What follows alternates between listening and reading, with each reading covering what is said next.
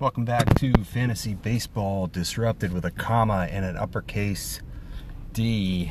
This episode, I'm going to be talking about my strategy that I will employ in the draft for the CBS Fantasy Baseball Today Podcast Listener League.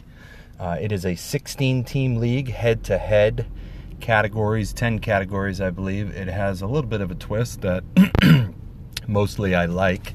The hitting is OBP, runs, home runs, RBI, and stolen bases minus caught stealing. So net bases stolen. And for the pitching, they don't really let you do the Marmol strategy as effectively because they don't have wins. What they have is whip, ERA, strikeouts, quality starts, and the fifth category is saves plus holds. So saves plus holds and the other two, ERA and whip, you could still do with relievers, obviously, and you don't need to get closers. You don't have to monitor who the closer is because it's saves plus holds. However, you could have competed in wins with some spot starts deep into the week if you notice that your relievers got 3 or 4 wins that week because you had 6 or 8 relievers going at a time compared to everyone else's 2 or 3 and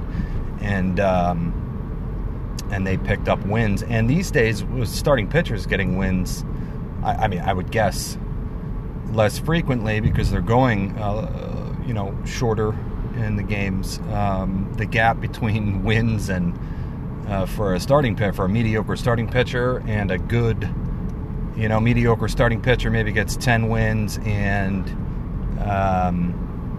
great reliever or a very good reliever but isn't a closer, might get 6 wins, something like that. But anyway, so I'm still going to go pitcher heavy. I'm in the 8th spot. I asked for the last spot because I like the turn. I like to get 2 at a time, know exactly what I'm going to get. But I got the 8th spot. I'm going to go starting pitcher all the way through, probably round 7 or 8. With 1 or 2 of those rounds, I'm going to pop in and get a Max Muncy probably, or a Cody Bellinger, or Rendon I might get, or Yelich, obviously some other people. Acuna, if Acuna, slips to like the 3rd round or something, and, I have to go with, Gausman up in Toronto, and I just don't think he's a 3rd rounder, but they're, Acuna's there, I'm going to have no problem doing that, and I don't think Acuna will even make it to the 3rd round, and I honestly don't think he should. But anyway, so I'll have no problem every couple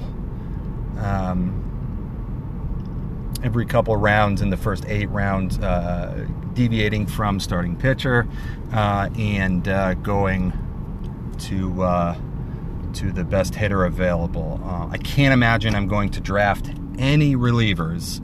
Now, this is important. There are 9 hitters.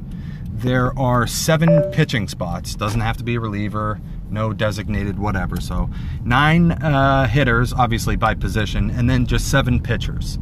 And there are 4 IL spots, which is nice and generous, I think, at least compared to some other leagues for me. Oh, there's a turkey right there.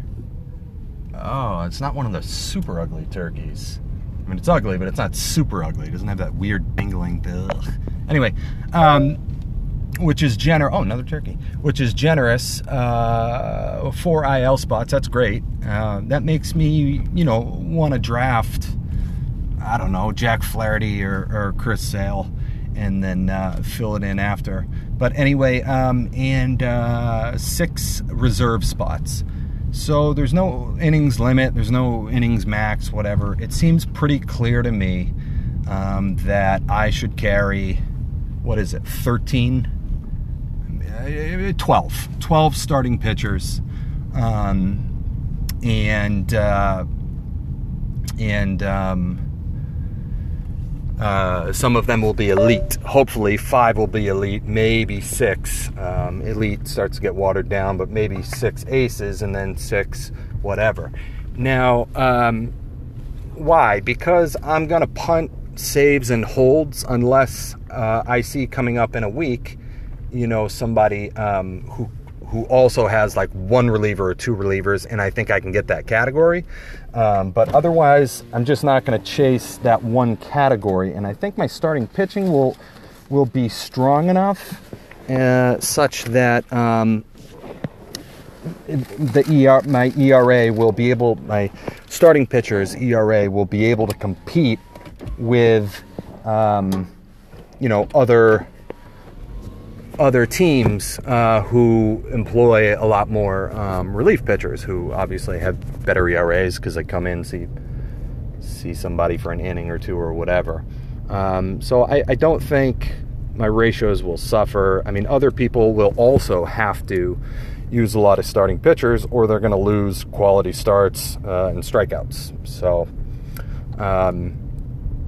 I'll be competing against other people with a few extra relievers, more than I have, and so I'll punt that category, but I'll presumably dominate strikeouts, quality starts, and I think I will have a very strong case. I should dominate ERA and WHIP, because I'm going to be drafting 6 starting pitchers, maybe in the first 6 rounds, right? So now. So I'm going to have all my bench, though. My entire, maybe one guy, one bench hitter, okay? But I'm going to have the rest of my bench be starting pitchers so that I can maximize. It's the only loophole still kind of available where you can maximize and get more than the value of a player. And why do I mean that? Because you're going to get, when you have 11 starting pitchers, you're going to have more, maybe 2 or 3, or I don't know how it ends up. I think every 3 or 4 weeks you end up being a 2-start pitcher, but you're going to end up having more 2-start weeks. You're going to have more 2-start weeks than other teams who have 7 starting pitchers or 5 or 6 starting pitchers and have a few relievers in there instead, and they don't have too many on their bench. So too many starting pitchers on their bench. So you're going to end up with more starts. You're going to end up with better starts because you're drafting higher, and you're just going to dominate those 4 categories.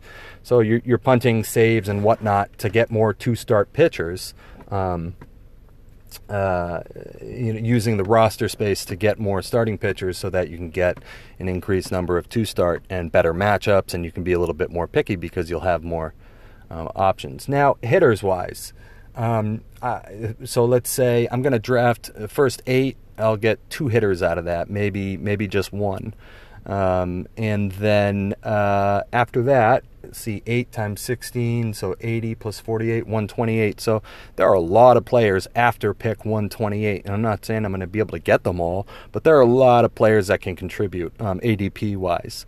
Let's just go down the line. Mitch Garver is past 200, okay? Dalton Varsho, last time I checked, was around 140, although I think he's like your starting center fielder or something like that, and he's having a good spring, and he had a good last half of the season after the All-Star break last year, so he might be moving up. He might not be available at 140, 150, but Alejandro Kirk is going, I think, past 300. And he might be getting a lot of DH at-bats up in Toronto in a fantastic lineup. Okay, so that's catcher. First base, Luke Voit. His ADP is still 220-something and on Fantasy Pros. I can't imagine that's representing the last 10, 15 days since he got traded. I'll probably need to grab him 150, 160, to be honest. Dominic Smith, who I believe in, is not 2019 Dominic Smith, but I believe he is, or was it 2019 where he was just, good to very good, in 2020 he was ridiculous. Either way, I'm not expecting his best year. ever. I don't think he'll ever replicate that over a full season, but I think he's going to eventually get everyday at-bats. He was injured last year, and he had a dip in performance, and it showed. Who else at first base? Oh, Nate Lowe. Nate Lowe is sneaky, man. I think he's a better hitter than even he was last year, 260, 270. What are you, 24, 27 homers, something like that. But it's a little bit of a better lineup, and he bats cleanup, which will give him some RBI opportunities at the very least. And he steals a few bases here and there. Second base, Aaron Rodgers, 170-something is his ADP. I think he's going to... No, Aaron Rodgers? Brendan Rodgers. I think he's going to be a stud. I think he's going to hit 2, 3, 4 in that lineup. He actually did hit fourth a couple of times last year. I don't think he'll hit fourth, but I think he'll hit second or third. Lots of runs, lots of RBI, and hopefully he starts, adjusting his swing, launch angle-wise or whatever to take advantage of home field because he actually hit better on the road last year. I don't think that'll happen. Excuse me. However, Willie Adames is at about 130. What did we say the cut? Willie Adames, yeah. He's probably going to go earlier in this draft. That's fine. But he's at shortstop. Colton Wong could contribute, a 2019, 2018. Those aren't years. Those are 20 homers, 18, 19 stolen bases. In that lineup, could be very good. Cody Bellinger, I think, is going to fall past 100, and I'm going to snag him the second he's past 100. So that'll be what? Probably 7 or something like that. Good thing 0 people are listening to this. Yelich, I'm actually a little less comfortable with Yelich. He's only had 2 years where he's had more years where he's got 18 homers and 14 stolen bases and a 270 average than he has being one of the best players in the world since Barry Bonds, which is what he was basically for 2 years, I think 2019 and 20. He just had absurd numbers, and I don't know what he is. A lot of that was 18 and 19 or 19 to 20 or the ball's different. Could be different for him. He could be one of those guys. He's one of those guys who was hitting 18 home runs before the ball was juiced, and now he's not. He's just not an elite hitter, I think. And I don't know how much he's going to steal anymore. Who else? Oh, Anthony Rendon at third base. I love Anthony Rendon. Let me see if I can try to remember a couple other names. But I'm going to draft those guys, and some of them will work out. Ozuna at 167. Alex Kirilov at 181. Nick Senzel at 359. Joe Adele at 221. The guys will probably have to end up going earlier, but...